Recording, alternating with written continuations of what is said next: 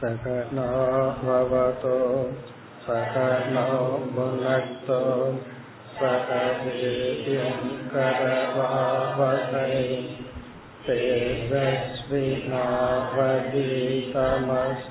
मा विद्विषावहैः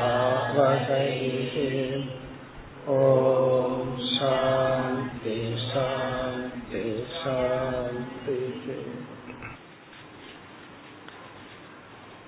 पदिनेट्टावद् श्लोकम्।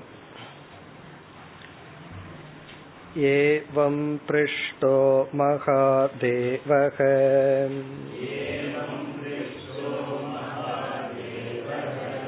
स्वयं भूर्भूतभावनः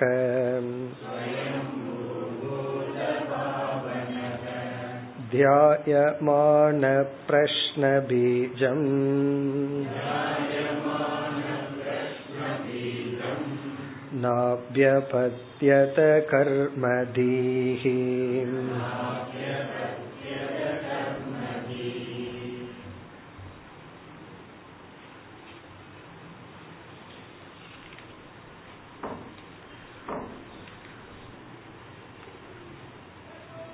சனகாதி முனிவர்கள் பிரம்மதேவனிடம் ஒரு கேள்வியை கேட்டார்கள் அந்த கேள்வி என்ன என்று சென்ற வகுப்பில் நாம் பார்த்தோம்.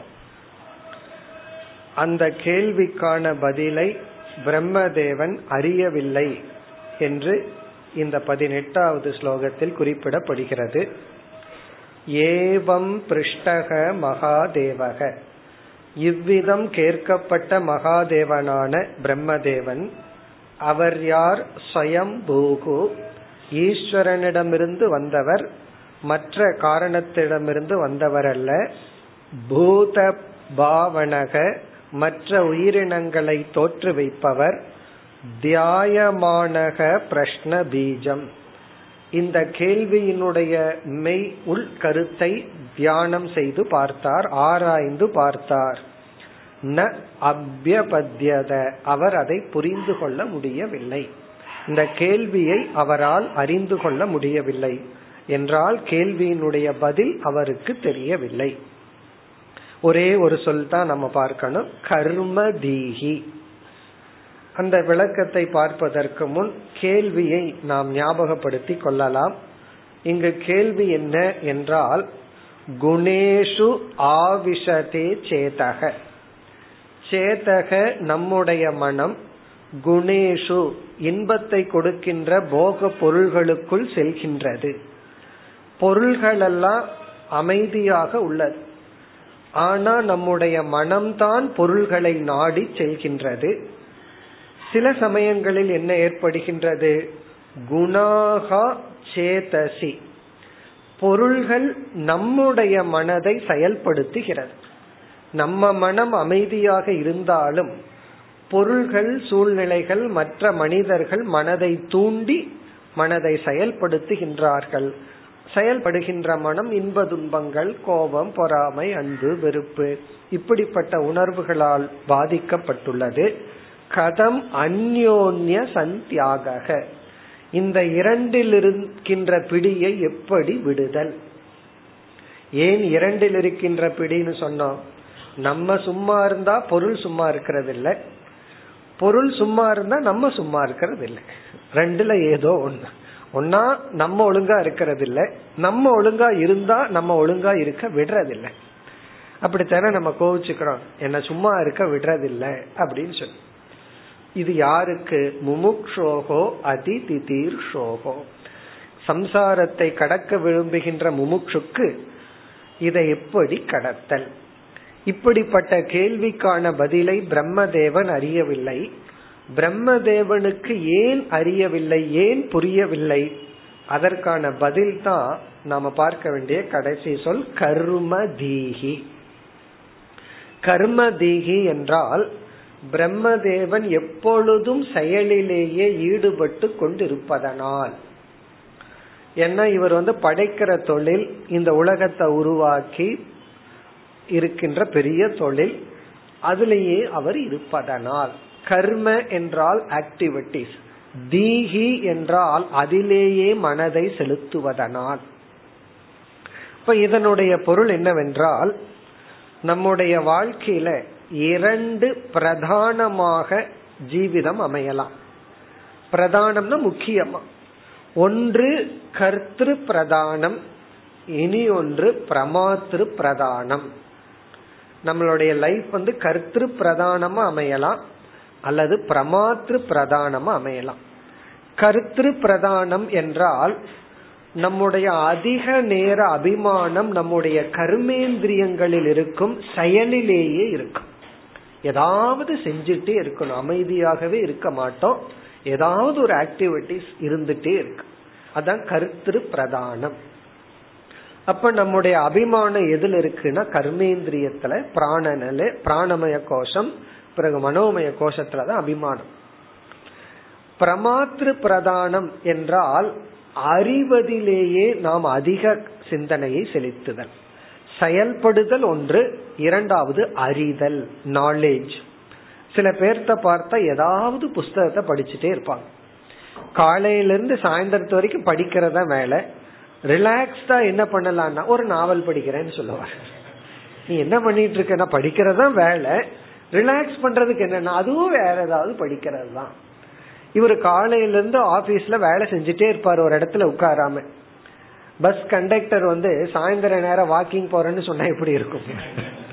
அவரே காலையில இருந்து சாயந்தரத்து வரைக்கும் பஸ்ஸுக்குள்ள வாக்கிங் போயிட்டு இருக்கார் அவர் வந்து நான் ஈவினிங் கொஞ்ச நேரம் வாக் போறேன்னு சொன்னா எப்படி இருக்கும்? சில பேர் அதை செய்வார்கள். அது போல இவருக்கு ரிலாக்ஸ் பண்றதுனால படிக்கிறது தான் அறிவை அடைதல். இவர்கள் வந்து ஞானேந்திரியத்தில் அதிக அபிமானத்துடன் இருப்பார்கள். இப்ப இங்க வந்து சாஸ்திரம் என்ன சொல்லுதுன்னா சில சூக்மமான அறிவை அடைய வேண்டும் என்றால் அதிக நேரம் நம்ம கர்மேந்திரியத்தில் அபிமானம் வச்சு பெரிய பெரிய பொறுப்புகளில் இருந்து கொண்டு செயல்படுதல் அல்லது ஒரு பெரிய ஒரு ஸ்தாபனமோ இன்ஸ்டிடியூஷனோ பிசினஸோ ஏதோ ஒன்று ரொம்ப பெரிய லெவல் இருக்கணும். அதைய கண்காணிக்கிறது அதுல ஒரு ஆர்டரை கொண்டு வர்றது இதுலயே மைண்ட் அதிகம் செலவாகி விட்டால் அவர்களுக்கு வந்து சில சூக்மமான விஷயத்தை புரிஞ்சுக்கிற சக்தி இருந்தால் இழந்து விடுவார்கள். இல்லை என்றால் அந்த சக்தியை அடைய மாட்டார்கள். அப்படி என்றால் நான் எந்த ஆக்டிவிட்டிஸும் வச்சுக்கூடாது எந்த பொறுப்பு இருக்க கூடாதுன்னாலும் அதுவும் தப்பு. எந்த ரெஸ்பான்சிபிலிட்டி இல்லாம இருக்கணும்னா ரொம்ப சத்துவ குணம் வேணும் அது ஞான நிஷ்டனாலதான் முடியும். ஆகவே நம்மளுடைய இன்டலெக்ட அலர்ட் பண்ற அளவுக்கு பொறுப்பு இருக்கணும். இத வித்யாரண்யர் பஞ்சதசிங்கிற நூல்ல ஒரு இடத்துல சொல்ற ஒரு ஞானி அல்லது ஒரு சாதகன் வந்து அதிக பொறுப்பையும் எடுத்துக்க கூடாது பொறுப்பில்லாமல் இருக்கக்கூடாதுன்னு சொல்றேன் அதாவது ஃபுல் டைமும் வேலை செஞ்சுட்டு இருக்க கூடாது அதே சமயத்துல வேலை செய்யாம இருக்கக்கூடாது. சில பேர் பிசினஸ்னு ஆரம்பிச்சு அந்த பிசினஸ முன்னுக்கு கொண்டு வரணும்னு சொல்லி காலையில ஆறு மணியிலிருந்து சாயந்தரம் ஒன்பது மணி வரைக்கும் சோறு தண்ணி இல்லாம வேலை செய்யறது. இது எதை குறிக்குதுன்னா இது ஒரு விதமான ஒரு விதமான கர்ம தீகி. கர்ம தீகினா செயல்படணும் செயல்படணும் செயல்படணும் சம்பாதிக்கணும். சம்பாதிக்கணும் செயல்படணுங்கிறது நல்லதுதான். ஆனால் அது வந்து ஒரு பீரியட் ஒரு காலத்துக்கு இருக்கணும். பிறகு வந்து ஒரு லெவலுக்கு மேல அதிக பொறுப்பு இருக்க கூடாது அதான் பொறுப்ப பொறுப்பை விடணும் அர்த்தம். கொஞ்சம் கொஞ்சமா பொறுப்பை விட்டுட்டு ரெஸ்பான்சிபிலிட்டியை விடணும். அதிக ஆக்டிவிட்டிஸ் இருக்க கூடாது இங்க கர்ம தீகிங்கிறது எதை குறிக்கின்றது என்றால் பிரம்மதேவனே அவருக்கு கர்மேந்திரியத்துல ரொம்ப அபிமான அதிகம். இந்த உலகத்தை படைக்கிறது உருவாக்குதல் இதுல அவர் இருந்த காரணத்தினால் அவருக்கு இது புரியவில்லை.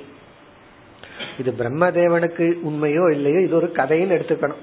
உடனே பிரம்மதேவனுக்கு அந்த கதினா உன்னை நம்மள என்ன ஆகிறதுன்னு சொல்லிடக்கூடாது. இது ஒரு கதை மாதிரி எடுத்துட்டு இதுல நம்ம புரிஞ்சுக்க வேண்டியது அதிக பொறுப்பை எடுத்துக்கொள்ள கூடாது பொறுப்பில்லாமலும் இருக்கக்கூடாது அளவான ரெஸ்பான்சிபிலிட்டி இருக்கு அது அளவுங்கிறது அவங்கவுங்களுடைய மனநிலைய தகுந்தது போல. அவங்க மனநிலைய தகுந்தது போல ரெஸ்பான்சிபிலிட்டி வச்சுட்டு இந்த சில பேர்த்துக்கு அதிகப்படுத்திட்டு போறதுக்கு தெரியுதே தவிர ஃபுல் ஸ்டாப் வைக்க தெரியுது இதோட போதும். எந்த ஒன்றையும் வளர்க்க தெரிகிறதே தவிர நிற்க தெரியவில்லை. நிக்க ரொம்ப பேர்த்துக்கு ரொம்ப பேர்த்தோட லைஃப்ல பிரேக்கே இருக்காது போல இருக்கு. வெறும் எக்ஸலேட்டர் தான். அது பாட்டு போயிட்டே இருக்கும். நிறுத்த தெரிவதில்லை. அப்படி நிறுத்த தெரிய வேண்டும். அந்த பாயிண்ட் இங்கு குறிப்பிடப்படுகின்றது. இங்க பிரம்மதேவன் வந்து எப்ப பார்த்தாலும் செயல் செயல் ஆக்டிவிட்டிஸ் இருந்து அவருக்கு வந்து உண்மை விளங்கவில்லை.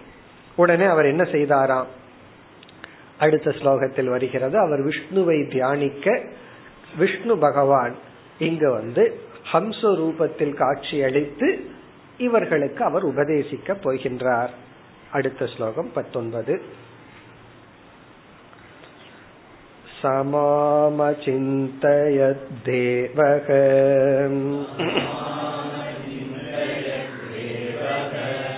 प्रश्नपारतितीर्षया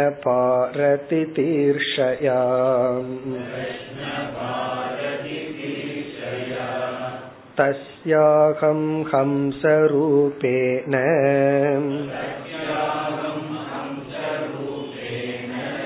सकाशमगमं तदा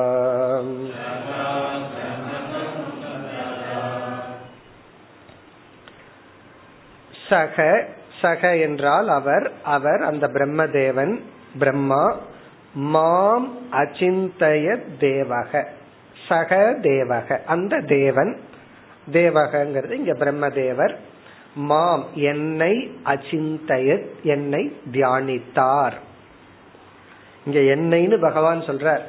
என்ன பகவான் கிருஷ்ணர் வந்து தன்னை விஷ்ணு என்றே அவர் இங்கு பாவித்து பேசுகின்றார். விஷ்ணுவாக இருக்கின்ற என்னை தியானித்தார். மாம் அச்சிந்தயத்தின விஷ்ணுவான என்னை தியானித்தார். அப்படி அவர் தியானிக்கும் பொழுது எதற்காக இறைவனை தியானித்தார்? பிரஷ்ன பார திதீர்ஷயா இந்த கேள்விக்கு பதிலை காண்பதற்காக. பிரஷ்ன பார திதீர்ஷயா என்றால் கேள்விக்கான பதிலை அறிந்து கொள்வதற்காக என்னை தியானித்தார். கேள்வியினுடைய கரையை கடக்க அப்படின்னு அர்த்தம். இந்த சொல்லுக்கு திதீர்ஷான கடக்க விரும்பி பார திதீர்ஷான கரையை கடக்க என்ன கரை? பிரஷ்னம். கேள்வி என்ற கரையை கடக்க அப்படின்னு என்ன அர்த்தம்? கேள்விக்கு பதிலை தெரிந்து கொள்வதற்காக என்னை தியானித்தார். இப்ப என்னை அவர் தியானிக்கும் பொழுது நான் என்ன செய்தேன்? இங்கு கிருஷ்ண பகவான் கூறுகின்றார் தஸ்ய அகம் அவருக்கு அந்த பிரம்மதேவனுக்கு அகம் நான் ஹம்ச ரூபேன சகாசம் அகமம் ததா. தஸ்ய சகாசம் அவர் அருகில் அவர் முன்னிலையில் சகாசம்னா அவர் முன்னிலையில் அகம் நான் ஹம்ச ரூபேன ஹம்ச வடிவுடன் ஹம்ச ரூபத்துடன் அகமம் வந்தடைந்தேன் ததா அப்பொழுது. அந்த பிரம்மதேவன் என்னை தியானிக்கும் பொழுது நான் ஹம்ச ரூபமாக அங்கு அவர் முன் தோன்றினேன். பிரம்மன் கர்மதியா இருந்தாலும் பிரம்மதேவனுக்கு இந்த கேள்வி தெரியலினாலும் கூட விஷ்ணுவை தியானித்த உடனே விஷ்ணு வந்து நிக்கிற அளவுக்கு அவரிடம் தவம் இருந்ததுன்னு அதை புரிஞ்சுக்கணும். நமக்கும் தெரியல பிரம்மாவுக்கும் தெரியல ரெண்டு பேர்த்துக்கு என்ன வித்தியாசம்னு நினைக்க வேண்டாம். இருந்தாலும் பகவானை நினைச்ச உடனே பகவான் வந்து அப்படின்னா அவருடைய தியானத்தின் வலிமையும் இதிலிருந்து நமக்கு தெரிகின்றது. ஹம்ச ரூபமாக நான் வந்து நின்றேன். ஹம்ச ரூப ரூபேன ஹம்ச ரூபத்தில் அகமம் நான் தோன்றினேன் ததா அப்பொழுது சகாசம் தஸ்ய. தஸ்ய சகாசம் அவர் முன்னிலையில் நான் வந்தேன். இந்த ஹம்சகங்கிறத நம்ம ரெண்டு விதத்துல பார்க்கலாம். ஒன்று வந்து ஹம்சகன்னு ஒரு பறவை. ஒரு விதமான அன்னப்பறவை. இதெல்லாம் வந்து புராணத்துல பேசப்படுகின்ற பறவை. நம்ம லோக்கல்ல எல்லாம் போய் பார்க்க முடியாது. இந்த பறவையை நான் பார்க்கணும். எங்காவது ஜூல போய் பார்க்கலாமா? அப்படின்னால இது கிடைக்காது. இது ஒரு கற்பனையான பறவையா இருக்கலாம் அல்லது உண்மையான பறவையா இருக்கலாம் நமக்கு தெரியல. இது புராண பறவை. இந்த பறவை வந்து வெள்ளை கலர்ல இருக்குமா? இதனுடைய திறமை என்ன அப்படின்னா பாலையும் தண்ணியும் கலந்து வச்சா அது பாலை மட்டும் குடிச்சிட்டு தண்ணியை வச்சிருமா? இது என்ன அழகான பறவை அது இந்த காலத்துல எல்லாம் இந்த பால்காரர்கிட்ட இந்த பறவையை கொண்டு போய் விட்டோம் அப்படின்னா ஒரு லிட்டரு வச்சோம் அப்படின்னா அதுக்கு எவ்வளவு பால் கிடைக்குமோ தெரியல. அது என்ன பண்ணுமோ அப்படி ஒரு சக்தி இருக்கா. இதுவும் வந்து ஒரு சிம்பாலிக் இதனுடைய அர்த்தம் என்ன அப்படின்னா பிரிக்க முடியாததை பிரிக்கும் சக்தி உடையது. அவ்வளவு சுலபமா பிரிக்க முடியாததை இதனால பிரிக்க முடியும். இந்த உலகத்துல மிக கஷ்டமா பிரிக்க முடியாதது எதுனா சத்திய மித்யா எது சத்தியம் எது மித்தியான்னு தான் பிரிக்க முடியாதது. அப்படி பிரிக்க கூடியது ஒரு பறவை. நம்ம வந்து இது ஒரு கதையாகவே பார்த்தோம் அப்படின்னா இந்த பகுதியை நம்ம என்னன்னு கற்பனை பண்ணலாம். இது வந்து நம்ம லோக்கல் பறவை இல்ல தேவலோகத்தில் இருக்கிற பறவைன்னு சொன்னா எக்ஸப்ஷன் நம்ம பறவைக்கு இருக்கிற ரூல் அங்க கிடையாது. அப்ப ஹம்ச ரூபமாக வந்து அந்த பறவை ரூபமாக இருந்து பேசினார். அப்படியே எடுத்துக்கலாம். காரணம் என்ன? இது தேவலோகத்தில் இருக்கிற பறவை தேவலோகத்தில் இருக்கிற பறவை கண்டிப்பா பேசும் அப்படின்னு எடுத்துக்கணும். இங்க எல்லாம் லாஜிக் கிடையாது தர்க்கம் எல்லாம் கிடையாது. அது ஒரு கதை மாதிரி. ஒரு குழந்தைகளுக்கு சொல்லணும்னா இப்படி சொன்னா தான் குழந்தை இன்ட்ரெஸ்டா கேட்கும். இதே இது வேதாந்த ரீதியாக நம்ம பதில் பார்க்க வேண்டும் என்றால் ஹம்சகங்கிற சொல் வந்து சந்நியாசியை குறிக்கின்ற சொல். அதனாலதான் பரமஹம்சக அப்படின்னு எல்லாம் சொல்றோம். பரமஹம்ச பரிவிராஜக அப்படின்னு சன்னியாசிய சொல்ற சொல். பரமஹம்சகன மேலான ஹம்சக. பாரிவிராஜகன அப்படி ஊர் ஊரா போற பரமஹம்சர் சந்நியாசி. நம்ம தமிழ் வார்த்தையில சொல்லணும் அப்படின்னு சொன்னா பரதேசி. பரதேசின்னு சொல்றோம். பரதேசிங்கிறது அழகான வார்த்தை. அத போய் திட்டி திட்டி அதனுடைய வார்த்தைக்கு அர்த்தமே மோசமா போச்சு. ஒருத்தனை வந்து பரதேசின்னு சொன்னா சந்தோஷப்படணும் பரவாயில்லையே என்ன சன்னியாசின்னு சொல்றீங்களே. ஆனா அது திட்டுற வார்த்தையா போச்சு. பரதேசி. பரதேசினா விதவிதமான தேசத்திலிருந்து வருபவர் விதவிதமா அவர் வந்து சஞ்சாரிச்சு கொண்டு எதிலும் பற்றில்லாதவர் அர்த்தம். இப்ப பரம ஹம்சக அல்லது ஹம்சகன சந்நியாசி இப்ப நம்ம வந்து தத்துவ ரீதியாகவே இந்த பகுதியை பார்க்கணும். எனக்கு இந்த கற்பனை கதையெல்லாம் வேண்டாம் அப்படின்னா ஹம்ச ரூபேன இஸ் ஈக்வல் டு சந்நியாசி ரூபேன. ஒரு ஞானியாக சந்நியாசியாக அவர் முன் நான் தோன்றினேன். என்ன இந்த இடத்துல எத்தனை காலு எப்படி இருந்தது இது கிடையாது. அதெல்லாம் சொல்லல. அதனால வந்து நம்ம எப்படி புரிஞ்சுக்கிறோம் சன்னியாசி ரூபமாக தோன்றினார். ஏன்னா அடுத்த ஸ்லோகத்துல வரப்போகுது. அந்த சந்நியாசி ரூபமாக இருக்கின்ற என்னை வணங்கி பாதங்களை எல்லாம் அர்ச்சனை பண்ணி கேள்வி கேட்டார்கள் எல்லாம் வரப்போகுது. ஆகவே இது ஒரு பறவை மாதிரி இல்ல ஒரு மனிதனை போல தோன்றினார். இல்ல நான் கொஞ்சம் கதையிலேயே இருக்கிறேன்னா பறவை ரூபமாக இருந்து. இந்த புராணங்கள்ல எல்லாம் சில கற்பனைகளுக்கெல்லாம் அனுமதி உண்டு. எப்படி நம்ம வந்து சைவத்துல வந்து சிவன் வந்து தட்சிணாமூர்த்தியாக தோன்றி ஞானத்தை கொடுத்தாருன்னு சொல்றோமோ அதே போல வைஷ்ணவத்துல வந்து ஹயக்ரீவர்னு சொல்லப்படும். ஹயக்ரீவர் ஒரு ஞானி. அங்க ஹயக அப்படின்னு சொன்னா குதிரை. கிரீவகன தலை. குதிரையினுடைய தலையில இருந்து ஞானத்தை உபதேசித்தார் அப்படின்னு எல்லாம் நம்ம வரும். இப்ப இதையும் நம்ம வந்து நம்ம வந்து கற்பனையாக எடுத்துக்கொள்ளலாம் அல்லது வந்து ஞானின்னு எடுத்துக்கொள்ளலாம். அங்க ஹயக்ரீவர் போல இங்க வந்து ஹம்ச ரூபேன இது பறவைங்கிறத மனசுல விட்டுட்டு சந்நியாசி என்று இப்பொழுது நாம் நினைத்து கொள்வோம். சந்நியாசி ரூபமாக ஏன் சந்நியாசிய ஹம்சன்னு சொல்றோம்? இங்க சந்நியாசினா ஞானி சந்நியாசின்னு புரிந்து கொள்ள வேண்டும். காரணம் என்னன்னா அவர்களும் பிரிக்கின்றார்கள். எதை பிரிக்கின்றார்கள்? உண்மை பொய்யை பிரிக்கின்றார்கள். ரொம்ப கஷ்டமானது. அது ஏன் அப்படின்னா ஒருத்தன் உண்மைய சொல்றான் இனி ஒருத்தன் பொய்ய சொன்னா நம்ம ஈஸியா பிரிச்சிடலாம். காரணம் என்ன? அவன் என்னைக்கு உண்மைதான் பேசுவான். அதனால அவனை நம்பிடலாம். சில பேர் நம்மகிட்ட பொய்யே பேசிட்டு இருப்பாங்க. நம்ம முத்திர வச்சிடலாம். அவன் பேசுறது என்னைக்கும் பொய் தான் அப்ப அது ரொம்ப சுலபம். ஒருத்தர் பொய்யே பேசிட்டு இருக்கிறவங்கிட்ட இவன் பொய் தான் பேசுவான்னு பிரிச்சிடலாம். இவர் எங்கிட்ட மறைக்க மாட்டார் உண்மை பேசுவார்னு பிரிச்சிடலாம். ஆனா ஒருத்தர் மாறி மாறி பேசுறாருன்னு வச்சுக்கோங்க ஒரு நேரம் உண்மைய பேசிட்டு அடுத்த நேரம் பொய்ய பேசுறாரு. அல்லது லைஃப்ல தான் நடக்கும். ஒரு ஸ்டேட்மெண்ட் உண்மையா இருக்கும் அடுத்த ஸ்டேட்மெண்ட் பொய்யா இருக்கும். அந்த உண்மையான ஸ்டேட்மெண்ட்ட ஒரு இன்வெஸ்ட்மெண்ட் அவர் போட்டு பொய்யான ஸ்டேட்மெண்ட் அடுத்தது விட்டு நம்ம கிட்ட சம்பாதிச்சிருவார். இதுதானே நடக்குது. அவர் வைக்கிற இன்வெஸ்ட்மெண்ட் என்னன்னா உண்மை. அடுத்த என்னன்னா அடுத்தது அவரோட இன்வெஸ்ட்மெண்ட் அவர் அதை பொய்ய எடுத்துக்கிறார். அப்படி இந்த கண் என்ன பண்ணுதுன்னா ஒரே டைம் உண்மையையும் காட்டுது பொய்யையும் காட்டுது. இந்த கண்ணினுடைய பியூட்டி அதான் அதே நேரம் உண்மையையும் காட்டுது பொய்யையும் காட்டுது. இப்ப நம்ம வந்து கயிற்றுல பாம்ப பாக்கிறோம். இந்த கண்ணு வந்து பாம்ப பாக்குது இல்லையா இந்த இடத்துல கண்ணு ரெண்டு பண்ணுது. உண்மையையும் காட்டுது பொய்யையும் காட்டுது. ஒரே நேரத்துல. எப்படி? பாம்பு அப்படிங்கிறது கண்ணு காட்டுற பொய். பாம்பு இருக்கின்றதுன்னு சொல்றமே அந்த இருத்தலை கண்ணு எங்கிருந்து எடுத்துச்சு? கயிற்றிடம் இருந்து எடுத்துச்சு.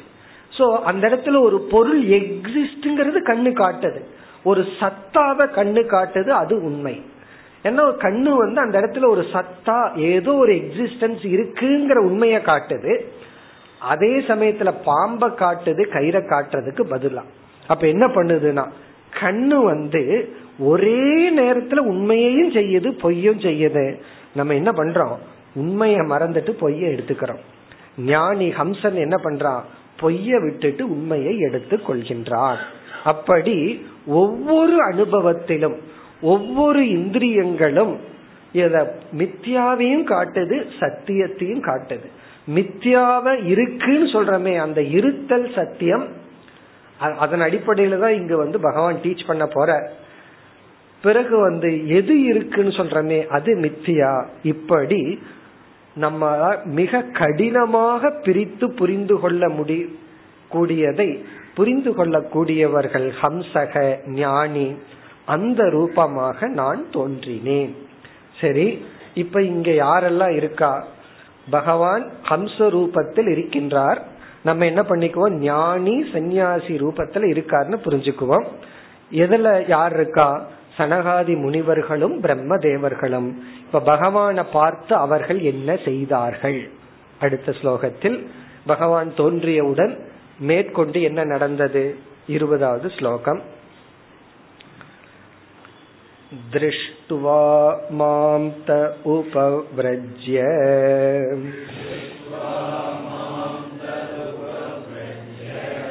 कृत्वा पादाभिवन्दनम्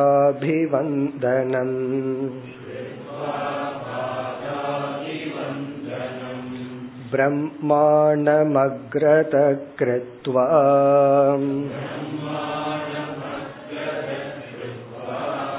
पप्रच्युको भवानिति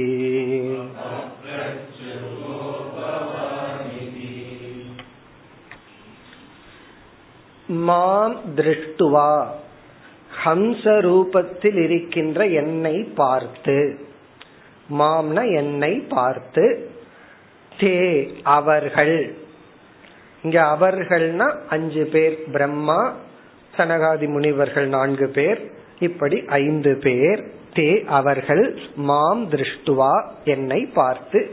இப்ப பகவான் வந்து அவர்கள் முன்னாடி ஹம்ச ரூபத்தில் நின்று கொண்டு இருக்கின்றார் உபவ்ரஜ்ய என்னுடைய அருகே வந்து என்னை அணுகி பக்கத்துல வந்து பிறகு என்ன செய்தார்களா? கிருத்துவா பாத அபிவந்தனம். பாத அபிவந்தனம்னா பாதத்தில் விழுந்து வணங்கி கிருத்துவான செய்து நமஸ்காரத்தை செய்து. பாத அபிவந்தனம்னா காலை தொட்டு வணங்குதல் கிருத்துவான அதை செய்து. அதாவது வணங்கி. இதெல்லாம் எதை குறிக்கின்றது? அவர்கள் தன்னை அறியாமல் தாங்கள் சிஷ்யர்கள் என்று நிரூபித்து கொண்டிருக்கின்றார்கள். அதாவது உங்களுடைய உபதேசத்துக்கு தயாருங்கிறத அவங்கள அறியாம அவர்கள் காட்டிக் கொள்வார்கள். என்னைக்குமே சிஷ்யன் வந்து நான் சிஷ்யன்னு காட்டிக்கணும்னு ஏதாவது பண்ணான்னா போச்சு. அவங்க ஒன்றும் பண்ணக்கூடாது. பேசாம இருக்கணும். இருந்தாவே அவனை அறியாம நான் மாணவன் காட்டிக் கொள்வான் அப்படி அவர்கள் தங்களுடைய தகுதியை காட்டிக்கொண்டு தகுதியை அவர்கள் வெளிப்படுத்தி பணிவுங்கிறதா தகுதி. பாத அபிவந்தனம் கிருத்துவா அந்த எண்ணெய் அவர்கள் வணங்கி பிரம்மாணம் அக்ரத கிருத்துவா பிரம்மதேவனை முன்னிலையில் வைத்து பிரம்மதேவரை முன்னிலையில் வைத்து கக பவான் இதி பிரச்சுகு. நீங்கள் யார் என்று என்னிடம் கேட்டார்கள். பிரம்மதேவனை முன்னிலையில் வைத்து ஏன்னா பிரம்மதேவன் தியானித்ததுனாலதான் நான் வந்தேன். ஆகவே அந்த பிரம்மதேவருக்கு தெரியவில்லை என்றாலும் அந்த பிரம்மதேவரை தங்களுடைய முன்னிலையில் வைத்து பிரம்மதேவன் முன் கக பவான் நீங்கள் யார்? இது என்று பப்ரச்சுகோ என்னிடம் கேட்டார்கள். நீங்க யார் என்று என்னிடம் கேட்டார்கள். அப்ப இப்ப என்ன நடந்திருக்கு? ஹம்ச ரூபமாக இருக்கின்ற பகவான பார்த்து சனகாதி முனிவர்கள் பிரம்மதேவன் முன்னிலையில் அந்த ஹம்ச ரூபமான இறைவனை வணங்கி நீங்கள் யார் என்ற ஒரு கேள்வியை கேட்கின்றார்கள் இனி பகவான் என்ன செய்கிறாரா அதை பகவான் இப்பொழுது குறிப்பிடுகின்றார் இருபத்தி ஓராவது ஸ்லோகம் इत्यहं मुनिभिः पृष्टः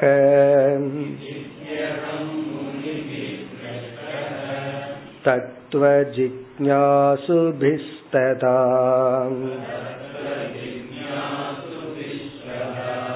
यतवोचमहं तेभ्यः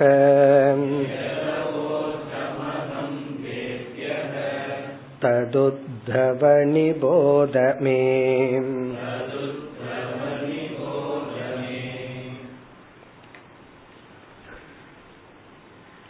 இதி அகம் முனிபிகி பிருஷ்டக இவ்விதம் இதின இவ்விதம் முனிபிகி அந்த சனகாதி முனிவர்களால் அகம் பிருஷ்டக கேட்கப்பட்ட நான். இப்ப பகவான் வந்து நான் என்ன செய்தேன்னு சொல்ற இவ்விதம் முனிவர்களால் கேட்கப்பட்ட நான் முனிபிகி பிருஷ்டக அகம். இதுனா இவ்விதம். இவ்விதம்னா எவ்விதம்? இவ்விதம் வணங்கி இப்படி கேட்ட கேள்வி. அதாவது பாதத்தை வணங்கி நீங்கள் யார் என்று இவர்கள் கேட்டார்கள். இப்படி கேட்கப்பட்ட நான் இனி அடுத்த சொல்லு அந்த முனிவர்களை வர்ணிக்கின்றார். தத்துவ ஜிக்ஞாசுபிகி தத்துவம்னா உண்மை. ஜிக்ஞாசுன உண்மையை அறிய விரும்புகின்ற அந்த முனிவர்களால். மெய்ப்பொருளை அறிய விரும்புகின்ற அந்த முனிவர்களால் ஜிக்யாசுபிகினா அறிய விரும்புகின்றவர்களால் முனிவர்களால் எதை அறிய விரும்புகின்றார்கள்? தத்துவம் மெய்ப்பொருளை. உண்மை பொருளை அறிய விரும்புகின்ற முனிவர்களால் இவ்விதம் கேட்கப்பட்ட நான் ததா அப்பொழுது எது அகம் அபோச்சம் அந்த வேளையில் அவர்களுக்கு நான் எதை உபதேசம் செய்தேனோ? இப்படி அவங்க கேட்ட உடனே அந்த நேரத்துல அவங்களுக்கு நான் எதை கூறினேனோ ததான அப்பொழுது அகம் அவோச்சம் தேபியக அவர்களுக்கு. அவர்களுக்குனா சனகாதி முனிவர்களான நான்கு பேரும் பிரம்மதேவனுக்கும் தேபியக அவர்களுக்கு. எது எதை நான் அவோச்சம்னா நான் கூறினேனோ இது பாஸ்டன்ஸ் ஒரு காலத்துல நடந்துச்சு. அவங்களுக்கு நான் அந்த நேரத்துல என்ன உபதேசம் செய்தேனோ தது உத்தவ ஹே உத்தவா அந்த உபதேசத்தை மே நிபோத. இப்பொழுது என்னிடமிருந்து கேட்பாயாக. மேனா என்னிடமிருந்து இப்ப கிருஷ்ண ரூபமாக இருக்கின்ற என்னிடம் இருந்து ஹம்ச ரூபமா இருந்து அவர்களுக்கு நான் எதை உபதேசித்தேனோ அதை இப்பொழுது என்னிடமிருந்து கேட்பாயாக. நிபோதனா ஹே உத்தவ நீ கேட்பாயாக. இனி அடுத்த ஸ்லோகத்திலிருந்து ஆல்மோஸ்ட் இந்த அத்தியாயம் முடிகிற வரைக்கும் பகவான் ஹம்ச ரூபமாக இருந்து அவங்களுக்கு என்ன உபதேசம் செய்தாரோ அதை அப்படியே திருப்பி உத்தவருக்கு கூறுகின்றார். இது யாருடைய ரீகலெக்ஷன் பகவானுடைய சொந்த ரீகலெக்ஷன் இது பகவானே ரீவைண்ட் பண்ணி சொல்ற. அதாவது வந்து பிளாஷ்பேக் இது பகவானுடைய பிளாஷ்பேக் அவரே அவங்களுக்கு அந்த நேரத்துல நான் எதை உபதேசித்தேனோ அதை நான் உனக்கு கூறுகின்றேன். காரணம் என்ன? உத்தவர் கேட்டார் நீங்க வந்து ஹம்ச ரூபமாக இருந்து அவங்களுக்கு என்ன உபதேசித்தீர்களோ அதை சொல்லுங்கன்னார். அந்த சூழ்நிலையை பகவான் வர்ணித்து இந்த மாதிரி ஒரு சூழ்நிலை உருவாகி நான் வந்து ஹம்ச ரூபமா இருந்து அவங்களுக்கு உபதேசம் செய்தேன். அதை நான் உனக்கு கூறுகின்றேன். இப்ப உண்மையிலேயே பார்த்தா இந்த இருபத்தி இரண்டாவது அடுத்த ஸ்லோகத்திலிருந்து தான் ஹம்ச கீதை ஆரம்பம் ஆகின்றது. இந்த அடுத்த ஸ்லோகத்திலிருந்து வர்ற பகுதியை தான் ஹம்ச கீதைன்னு சொல்றோம். ஏன்னா பகவான் ஹம்ச ரூபமாக இருந்து உபதேசம் செய்தது. இது வந்து பகவான் வந்து நான் அதை கேள் அப்படின்னு சொல்லி இனி வந்து கிருஷ்ணரை நம்ம மறந்துடணும். எது வரைக்கும்? இந்த அத்தியாயம் முடிகிற வரைக்கும். இனி வந்து கிருஷ்ண பகவான் வந்து ஹம்ச ரூபமா இருந்து அவங்களுக்கு உபதேசத்தை பகவான் அப்படியே கூறுகின்றார். வேற யாராவது சொன்னா அவங்க சொந்த சரக்க சேர்த்து சொல்லுவாங்கன்னு சொல்லலாம். இது பகவானே சொல்றதுனால அவங்களுக்கு நான் என்ன சொன்னனோ அதை சொல்கின்றேன். இனி அடுத்த ஸ்லோகத்திலிருந்து ஹம்ச கீதை ஆரம்பம் ஆகின்றது இருபத்தி இரண்டு. वस्तुनो यद्यनानत्वम्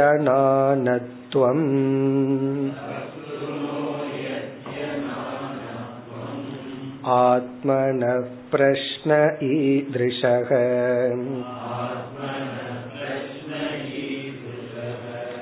कथं घटेतवो विप्राः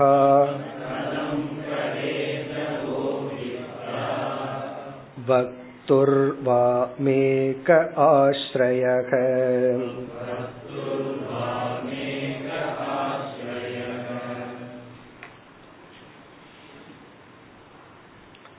ஹம்ச கீதையினுடைய ஆரம்பம் இப்ப இந்த இருபத்தி இரண்டாவது ஸ்லோகத்தில் ஆரம்பிச்சு இந்த அத்தியாயத்தினுடைய கடைசி வரை கடைசியில பகவான் வந்து கடைசி ஸ்லோகத்துல என்ன செய்ய போறார் இவங்களுக்கு இந்த மாதிரி உபதேசம் செய்து நான் சென்று விட்டேன் அப்படின்னு சொல்லி முடிக்க போற. அது வரைக்கும் பகவான் வந்து ஹம்ச ரூபமாக சனகாதி முனிவர்களுக்கும் பிரம்மதேவருக்கும் உபதேசம் செய்தது. கீதா அப்படின்னா உபதேசம். ஹம்ச கீதானா ஹம்ச ரூபமாக இருந்து செய்த உபதேசம். ஹம்ச ரூபேன உபதேசக ஹம்ச கீதா. இந்த ஹம்சகங்கிற வார்த்தைக்கு நம்ம பொருள் பார்த்துட்டோம். ஞானி அல்லது பறவை. பறவைனா கதை. ஞானி அப்படின்னா நம்மளுடைய வேதாந்தத்தினுடைய ஃப்ளோ இனி எப்படி உபதேசம் செய்கின்றார்? இவர்கள் வந்து இரண்டு கேள்வியை இப்பொழுது கேட்டுள்ளார்கள். ஒரு கேள்வி வந்து ஏற்கனவே பிரம்மதேவனுக்கு கேட்கப்பட்ட கேள்வி. அந்த கேள்விக்கு பதில் தெரியலன்னு தான் பிரம்மதேவர் வந்து தியானம் செய்து ஹம்ச ரூபத்துல வந்தார். அந்த கேள்வி வந்து மனம் பொருளை நாடி செல்கிறது. பொருள் மனதை வந்து அடைகின்றது. இந்த இரண்டிலிருந்தும் எப்படி விடுதலை? இதற்கான பதில வந்து இருபத்தி ஐந்தாவது ஸ்லோகத்திலிருந்து பகவான் பேச போறார். இதுக்கு நேரடியான பதில். அந்த வரியை அப்படியே பகவான் இங்க கோட் பண்ணி இங்க பகவான் சொன்னா ஹம்சரூபமான பகவான் கோட் பண்ணி பதில் சொல்ல போறார். அதற்கு முன்னாடி இருக்கிற ஒரு கேள்விக்கு இப்பொழுது பதில் சொல்லி பிறகு அந்த கேள்விக்கு வருகின்றார். அதற்கு முன்னாடி என்ன கேள்வினா கக பவான் நீங்கள் யார்? அப்படின்னு ஒரு கேள்வி கேட்கப்பட்டது. அந்த கேள்விக்கு தத்துவ ரீதியாக பதில் சொல்கின்றார். அப்ப முதல் பதில் வந்து தத்துவ ரீதியான பதில் நீ யார்? அப்படிங்கிற கேள்விக்கு. ஏன்னா இந்த கான்டெக்ட் வந்து தத்துவ ரீதியான கான்டெக்ட் தத்துவத்தை தெரிந்து கொள்ற இடம். இப்போ ஒரு குரு கிட்ட போய் ஒரு சிஷ்யன் நான் யாருன்னு தெரிஞ்சுக்கணும் அப்படின்னு போய் கேட்டா கிளாஸ்ல வேதாந்த ஞானத்தை அடையணும்னு ஒரு சிஷ்யன் போய் குரு கிட்ட கேட்டா குரு என்ன சொல்லணும்? போய் உங்க ஊர்ல இருக்கிற பர்த்டேவை பார்த்துட்டு வா. அல்லது தாசில்தார்கிட்ட கேட்டுட்டு வானா சொல்லணும். ஏன்னா உன்னால பர்த் சர்டிபிகேட்ல இருக்கு நீ யாருன்னா சொல்லுவ. அது சொல்ல மாட்டான் அது இவனுக்கு தெரியும். இவனுடைய உடலை பத்தி அவன் கேட்கல.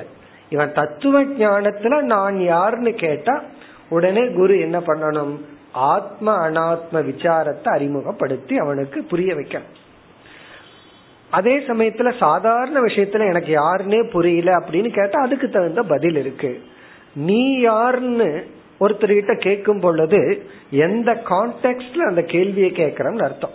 அது அதுக்கு தகுந்த பதில் தான் அவர் சொல்லணும். இப்போ ஒரு முன்பின் தெரியாத ஒருத்தர் வர்றாரு நீங்க யாருன்னு கேட்டா நான் வந்து சைத்தன்ய சொரூபம்னு சொன்னேன். அப்படித்தான் ஒருத்தர் பண்ணார். சின்மயானந்த சாமிஜி கிட்ட ஒரு பிரம்மச்சாரி போனார். எங்கேயோ படிச்சுட்டு. ஒன்னும் தெரியாத ஒரு சின்ன வயசு. சின்மயானந்த சுவாமிஜி நீ யாருன்னு சாதாரணமா கேட்டாரு. நான் சைத்தன்ய சொரூபம் அப்படின்னாரு. உடனே சுவாமிஜி திரும்பி போயிட்டாரு. என்ன சுவாமிஜி திரும்பி போறீங்கன்னா சைத்தன்யம் தான் எல்லா இடத்துலயும் இருக்கேன்ட்டார் அவரு. அப்படி அந்த பதிலெல்லாம் சொல்லக்கூடாது. அப்ப யார் அப்படின்னு கேட்டா அந்த இடத்துக்கு தகுந்த பதில் இருக்கு. விவகாரத்துல எப்படி நடந்துக்கணுமோ அப்படித்தான் நடந்துக்கணும். ஆனா இந்த இடத்துல இவர்கள் தத்துவத்தை தெரிந்து கொள்ள உங்களுடைய சொரூபம் என்ன? நீங்கள் யார் அப்படின்னு சொன்னா ஆத்மஸ்வரூபத்தை தெரிந்து கொள்ள விரும்புகின்றார்கள். ஆகவே பகவான் வந்து கக பவான்கிற கேள்வியையே ஒரு விசாரத்திற்குரிய ஸ்தலமாக எடுத்துக்கொண்டு இப்பொழுது பதில் சொல்ல போற இந்த இரண்டு ஸ்லோகத்தில் இருபத்தி ரெண்டு இருபத்தி மூன்று இருபத்தி நான்கு இந்த மூன்று ஸ்லோகத்தின் சாராம்சம் என்னவென்றால் ஏற்கனவே ஒரு கதை இருக்கு. அந்த கதையில வர்ற மாதிரியே இங்க பதில் நமக்கு வருகின்றது. சங்கரர் வந்து ஒரு முறை ஒரு புலையனை பார்த்து கச்ச கச்சனர் விலகிப்போ விலகிப்போ அப்படின்னார். அந்த புலையன் வந்து ஒரு கேள்வியை கேட்டான். அந்த கேள்விதான் மிக அழகான ஒரு கேள்வி. அந்த கேள்வி என்ன அப்படின்னு சொன்னா நீ எதை விலகி போக சொல்கின்றாய்? அதாவது முன்னாடி இருக்கிற ஆத்மா அனாத்மான்னு பிரிச்சிடலாம். என்னுடைய உடலை வந்து உன்னுடைய உடலிலிருந்து விலகி போக சொல்றையா? இல்ல என்னுடைய ஆத்மாவை உன்னுடைய ஆத்மாவிலிருந்து விலகி போக சொல்றையா? பிறகு அவன் சொல்றான் உடலை விலகி போன்னு சொல்லாத ஏன்னா உன்னுடைய உடலும் பஞ்சபூதத்தில் ஆனது அழியக்கூடியது. என்னுடைய உடலும் பஞ்சபூதத்தில் ஆனது அழியக்கூடியது. ஆகவே உடலினுடைய அடிப்படையில உனக்கு எனக்கு பெரிய வித்தியாசம் இல்லை. ரெண்டும் ஒண்ணுதான்.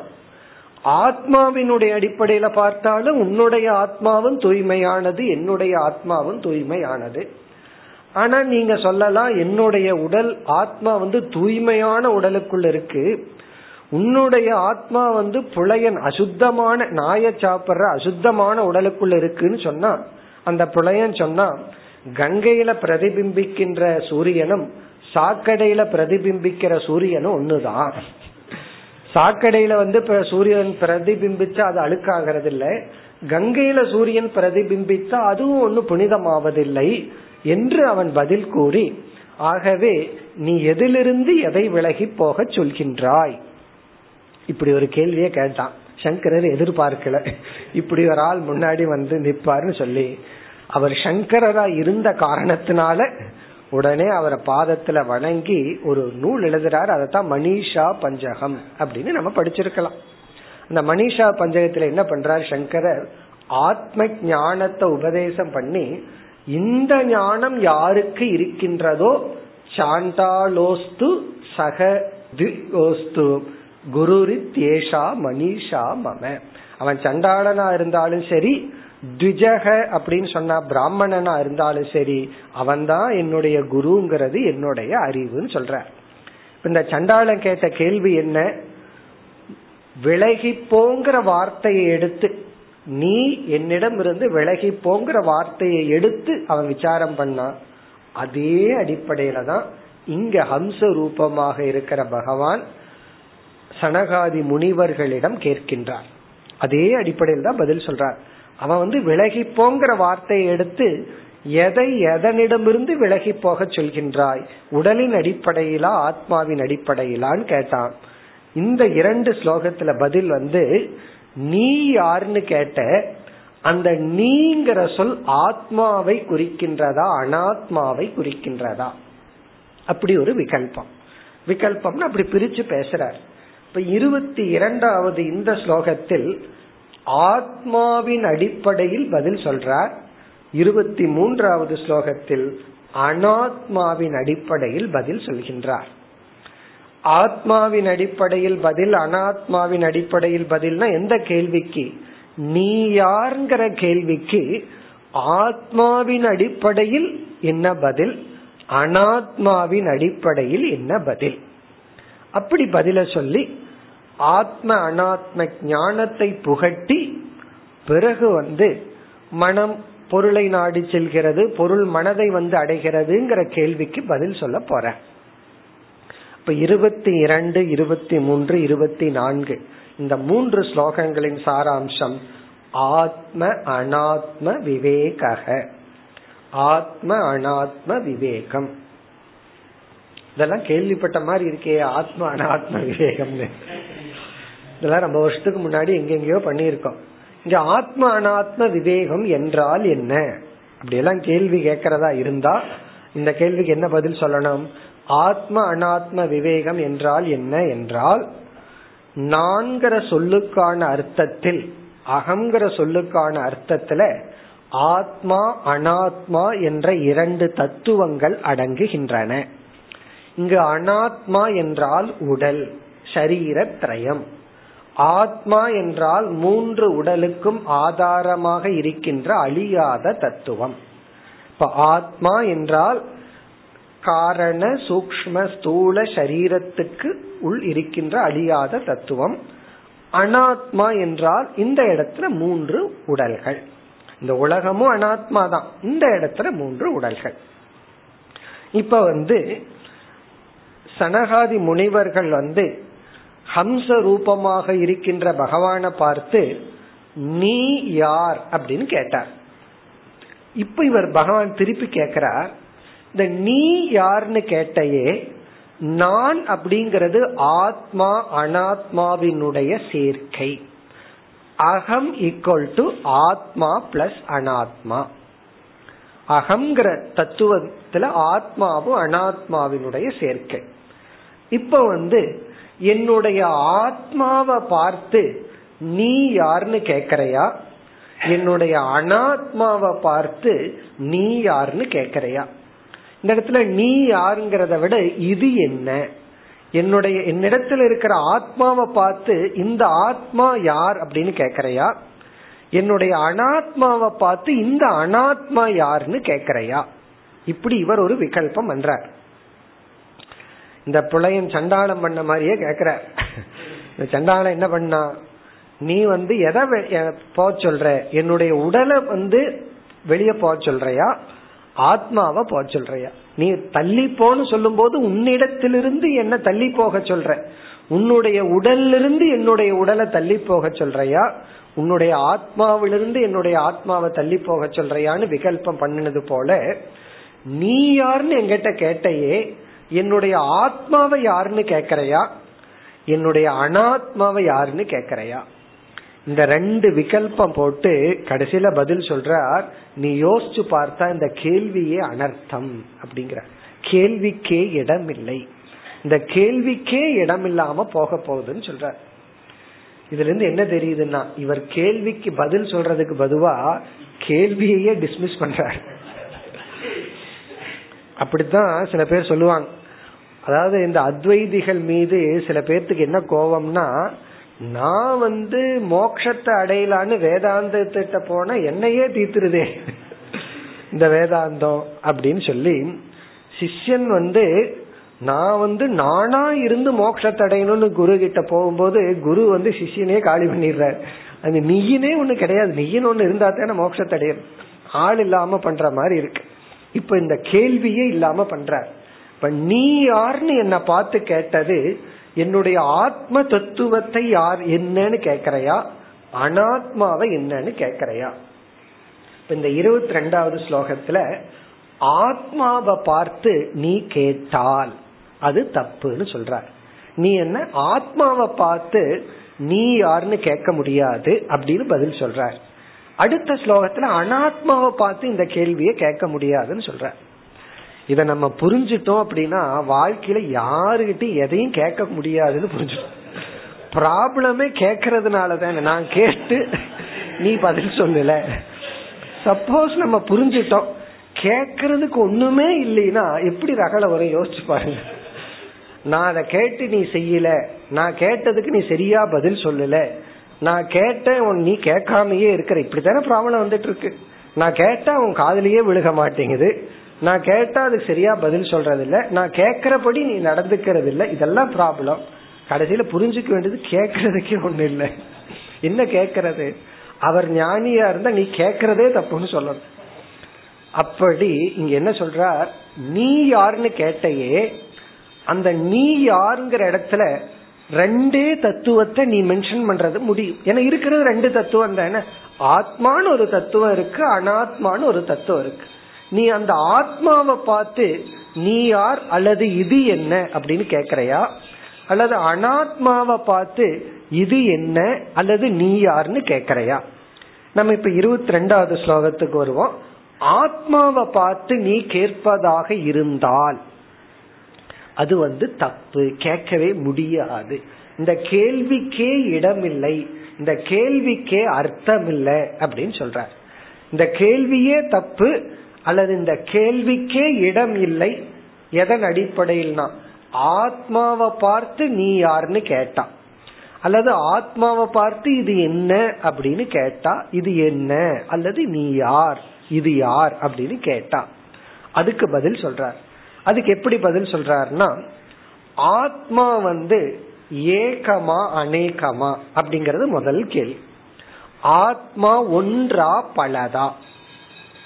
இந்த இடத்துல வந்து சாராம்சமா ஆத்மா வந்து ஒன்று தான் பல அல்ல. பல ஆத்மாக்கள் இல்லை. ஆத்மா ஏகம். இப்ப ஒரே ஒரு ஆத்மா இருக்கு. ஒரே ஒரு ஆத்மா இருந்தால் இருக்கிறது ஒண்ணுதான். இரண்டு ஆத்மா கிடையாது. ஒரே ஒரு ஆத்மா இருந்தா நீ யாருங்கிற கேள்விக்கு இடமே கிடையாது. இது என்னங்கிற கேள்விக்கு இடமே இல்லை. இப்போ ஒரே ஒருத்தர் நம்ம முன்னாடி வந்து நின்னா அவரிடத்துல வந்து எத்தனை பேர் வந்திருக்கீங்கன்னு கேட்க முடியாது. இருக்கிறது அவர் ஒருத்தர் தான்.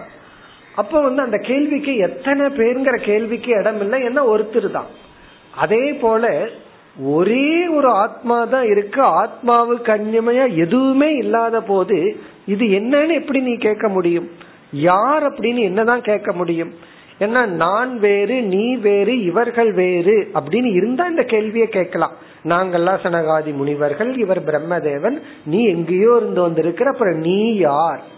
இந்த நீ யாருங்கிற கேள்வி வந்து ஆத்மா பலவாக இருந்தால் இந்த கேள்வியை கேட்கல நான் வேற அவர் வேற இவர் வேற நீ வேற.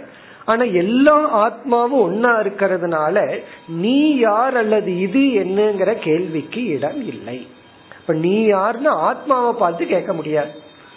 அத கார்னர் பண்ணிட்டு இப்ப அனாத்மாவை பார்த்து கேட்கலாமான்னா அது முடியாதுன்னு அடுத்த ஸ்லோகத்துல சொல்லுவார். இப்ப இந்த ஸ்லோகத்துல வந்து நீ யாருன்னு என்ன பார்த்து கேட்ட கேள்வியில அது ஆத்மாவை குறித்தால் இந்த கேள்விக்கே இடமில்லை. இந்த கேள்வி வந்து அனாவசியமானது. ஏன்னா ஆத்மா ஏகம். ஆத்மா ஒன்றுதான். ஒன்றா இருக்கிறதுனால இந்த கேள்வியை நீ கேட்க முடியாது. இப்ப ஸ்லோகத்திற்குள் சென்றால் வஸ்துனக எதி ஆத்ம ஆத்மநக இதெல்லாம் சரியான இடத்துல போட்டு படிச்சா புரியும் நமக்கு. ஆத்மநக வஸ்துநகங்கிறத சேர்த்து படிக்கணும்.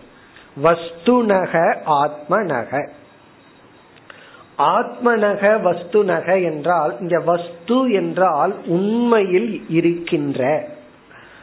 பொய்யா எத்தனையோ இருக்கு. உண்மையாக இருக்கின்ற. வஸ்துநக ஆத்மநகனா உண்மையில் இருக்கின்ற ஆத்மாவானது அநானாத்துவம். அநானாத்துவம்னா இரண்டற்றதாக உள்ளது. நானாத்துவம் அப்படின்னு சொன்னா ஒன்று பல நானாத்துவம்னா பலவாக உள்ளது. அநானாத்துவம் என்றால் இருமையற்றதாக உள்ளது. உண்மையாக இருக்கின்ற ஆத்மாவானது அநானாத்துவம் அஸ்தி. இரண்டற்றதாக இருக்கின்ற காரணத்தினால் இங்க வந்து ஒரு அறிவையே கொடுத்து கேள்வியை நெகேட் பண்றார். இங்க வந்து அம்சரூபமா இருக்கிற பகவான் வந்து இந்த கேள்வி தப்புன்னு சொல்லல. அந்த கேள்விய தப்புங்கிறதுக்கான அறிவை கொடுக்கிறார். முதல்ல இவர் கொடுக்கிற அறிவு வஸ்து உண்மையில் இருக்கின்ற ஆத்மாவானது இரண்டற்றதாக உள்ளது. இது ஒரு அறிவை கொடுத்து இப்படி ஆத்மா இரண்டற்றதாக இருப்பதனால் இனி அவரிடம் பேசுகின்றார் ஏதி நீ ஆத்மாவின் அடிப்படையில் பிரஷ்னக. கேள்வி கேட்டால் ஈதிருஷக பிரஷ்னக. இப்படிப்பட்ட கேள்வி ஆத்மாவின் அடிப்படையில் கேட்கப்பட்டால் கதம் கடேதவோ விப்ராகா அது எப்படி சம்பவிக்கும்? அந்த கேள்வி எப்படி பொருத்தமானதாக இருக்கும்? விப்ராகா என்று அவர்களை அழைக்கின்றார். விப்ராகா என்றால் ஞானிகளே மேலானவர்களே சான்றோர்களே. வக என்றால் உங்களுடைய ஈதிருஷக பிரஷ்னக. இப்படிப்பட்ட கேள்வி. இங்க இப்படிப்பட்ட கேள்விங்கிறது கக பவான். யார் நீ என்ற இப்படிப்பட்ட கேள்வி. கதம் கடேத எப்படி சம்பவிக்கும்? எப்படி சம்பவிக்கும் இந்த கேள்வி எப்படி பொருத்தம் ஆகும் அன்பிட் கொஸ்டின் அப்படின்னு அர்த்தம். இது வந்து இந்த கொஸ்டினே அன்பிட் அன்பிட்னா இந்த கேள்வியை கேட்க கூடாது பல சமயங்கள்ல நம்ம கிட்ட அன்பிட் கொஸ்டின் வரும். அதுக்கு நம்ம கஷ்டப்பட்டு ஆன்சர் பண்ணிட்டு இருப்போம் தப்பு என்னன்னு ஆன்சர் பண்றதுதான். பதில் சொல்றது தான் தப்பு அன்பிட் கொஸ்டினுக்கு ஆன்சர் கிடையாது. அப்படி ஆன்சர் பண்ணணும்னா அன்பிட் ஆன்சர் தான் பண்ணணும். ரைட் ஆன்சர் பண்ணக்கூடாது. நம்ம அதை போய் சீரியஸா பதில் சொல்லிட்டு இருந்தா தான் ப்ராப்ளமே வரும். அதனால பல சமயம் யாராவது நம்ம கிட்ட கேள்வி கேட்டா நம்ம புரிஞ்சுக்க வேண்டியது கேள்விக்கு இது பதில் சொல்ற கேள்வியா? பதில் சொல்லக்கூடாத கேள்வியா அப்படின்னு யோசிக்கணும். பதில் சொல்லாத கூடாத கேள்வினா பதில் சொல்லாம இருக்கிறதா பெஸ்ட் பதில். இப்ப அதைத்தான் கேட்கிறார் கதம் கடேத உங்களுடைய கேள்வி எப்படி பொருந்தும்? என்ன கேள்வி? கக பவான் யார் நீ? இந்த ஆத்மா யார்? இது யார்? இது என்ன? என்ற கேள்வி எப்படி பொருந்தும்? ஏனென்றால் உண்மையான ஆத்மாவானது நானாத்துவமஸ்தி இரண்டற்றதாக அல்லவோ இருக்கின்றது. இங்க ஏன் உண்மையான ஆத்மான்னு சொல்றாரு? வஸ்துனக ஆத்மான்னு ஏன் சொல்றாருன்னா பொய்யான ஆத்மா வேற ஒண்ணு இருக்கு. அது நம்ம சிதாபாசன். அது எத்தனையோ இருக்கு. இந்த சிதாபாசனான ஆத்மா பல. அது வந்து நானாதான். ஆனா உண்மையான ஆத்மா ஏகமாக இருப்பதனால் ஒரே ஒரு பொருள் தான் இருக்கு. அத போய் வந்து இது யாரு? இது என்ன? அப்படின்னு கேட்க முடியாது. அதாவது வந்து எந்த சூரியன் இன்னைக்கு உதிச்சார் அப்படின்னு கேட்க கூடாது காரணம் என்னதோ ஒவ்வொரு நாள் ஒவ்வொரு சூரியன் இருந்தா கேட்கலாம். திங்கக்கிழமை ஒரு சூரியன் செவ்வாய்க்கிழமை ஒரு சூரியன் வந்தா இன்னைக்கு எந்த சூரியன் வந்தாருன்னு கேட்கலாம். இருக்கிறதே ஒரே சூரியன். அவர்கிட்ட போய் நம்ம இன்னைக்கு எந்த சூரியன் உதயமானார் அப்படின்னு கேட்டா எப்படி கொஸ்டின் இஸ் ராங் எப்படி கேள்வி தப்போ? அதாவது தப்பான கேள்வி வந்து பல சமயங்கள்ல நம்ம கேட்டுட்டு இருக்கோம் நமக்கே தெரியுறது இல்ல கேள்வி தப்புன்னு. அவங்க என்ன பதில் சொன்னாலும் அது நமக்கு திருப்தியா இருக்கிறது இல்ல உடனே சொல்றது திருப்தியான பதிலே அவர் சொல்றது இல்ல அப்படின்னு. ஆனா கேள்வி அங்க தப்பா இருக்கும். அதுல வேதாந்தத்துல ஒரு கேள்வி வந்து சிருஷ்டி என்னைக்கு வந்துச்சு? சில பேர்த்துக்கு இந்த கேள்வி மேல ரொம்ப அட்டாச்மெண்ட் சொல்லும் போது நான் எல்லாத்துக்கிட்டையும் இந்த கேள்வியை தான் கேட்டுட்டு இருப்பேன் அப்படின்னு சொல்லுவார்கள்.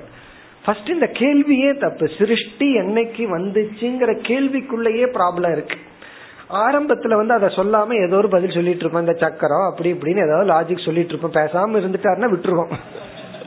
அதுக்கு மேல ஏதாவது பேசினா சரி ஏதோ ப்ராப்ளம் இருக்குன்னு அடுத்த ஸ்டெப்ல போய் சொல்றாரு. அது ஜமானிச்சு பாக்குறது. அடங்கிட்டாருன்னா விட்டாரு. காரணம் என்ன? கேள்வியே தப்பாச்சே. அதுக்கு மேல இவர் யோசிச்சா சிருஷ்டி என்னைக்கு வந்ததுன்னு கேக்குறையே அந்த கேள்வியில தப்பு இருக்கு. காரணம் கேட்கும் போதே நீ காலத்தை எடுத்துட்டு கேக்குற.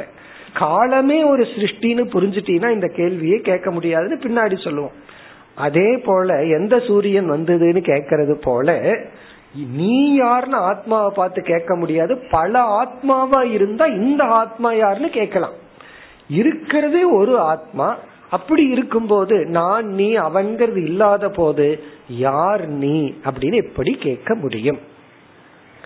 பிறகு அடுத்த பகுதியில சொல்றார் வக்துஹு மே கக ஆஸ்ரயக இங்க என்ன சொல்றார் பகவான்? நான்கிற சொல்லுக்கு உண்மையிலேயே ஒரே ஒரு பொருள் அது ஆத்மாதான். நான்கிற சொல்லுக்கு உண்மையான இறுதியான ஒரே பொருள் ஆத்மாதான். அதனாலதான் அகம் பிரம்ம அப்படின்னு சொல்றோம். ஆகவே நம்ம வந்து நான் சொல்லி என்னென்னலாம் நினைச்சிட்டு இருக்கிறோமோ எல்லாமே தப்பு ஒண்ணுதான் உண்மை. பிரம்மன் நினைச்சா அது உண்மை. மீதி எல்லாம் பொய். இப்ப நான் பிரம்மன் நான் பூர்ணமானவன் அகம் ஆத்மாங்கிற ஞானத்தை தவிர மீதி என்னெல்லாம் நான் நினைக்கிறோமோ அதெல்லாம் பொய். இப்ப நான் பேசிக்கொண்டிருக்கின்றேன் நான் நடந்து கொண்டிருக்கிறேன் நான் எழுதி கொண்டிருக்கின்றேன் இதெல்லாம் என்னன்னா நான்கிற சொல்லுக்கான பொருளை அனாத்மாவில் அபிமானம் வச்சு சொல்லிட்டு இருக்கோம்.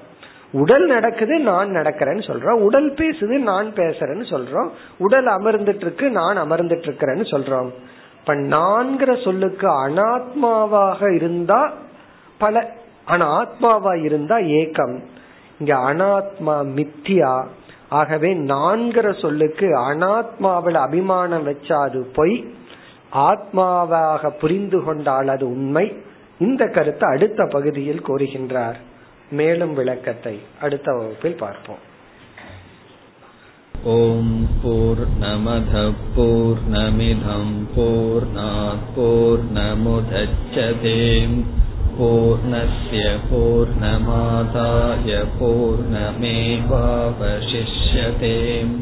போர் போர் நமுதச்சதேம் பூர்ணய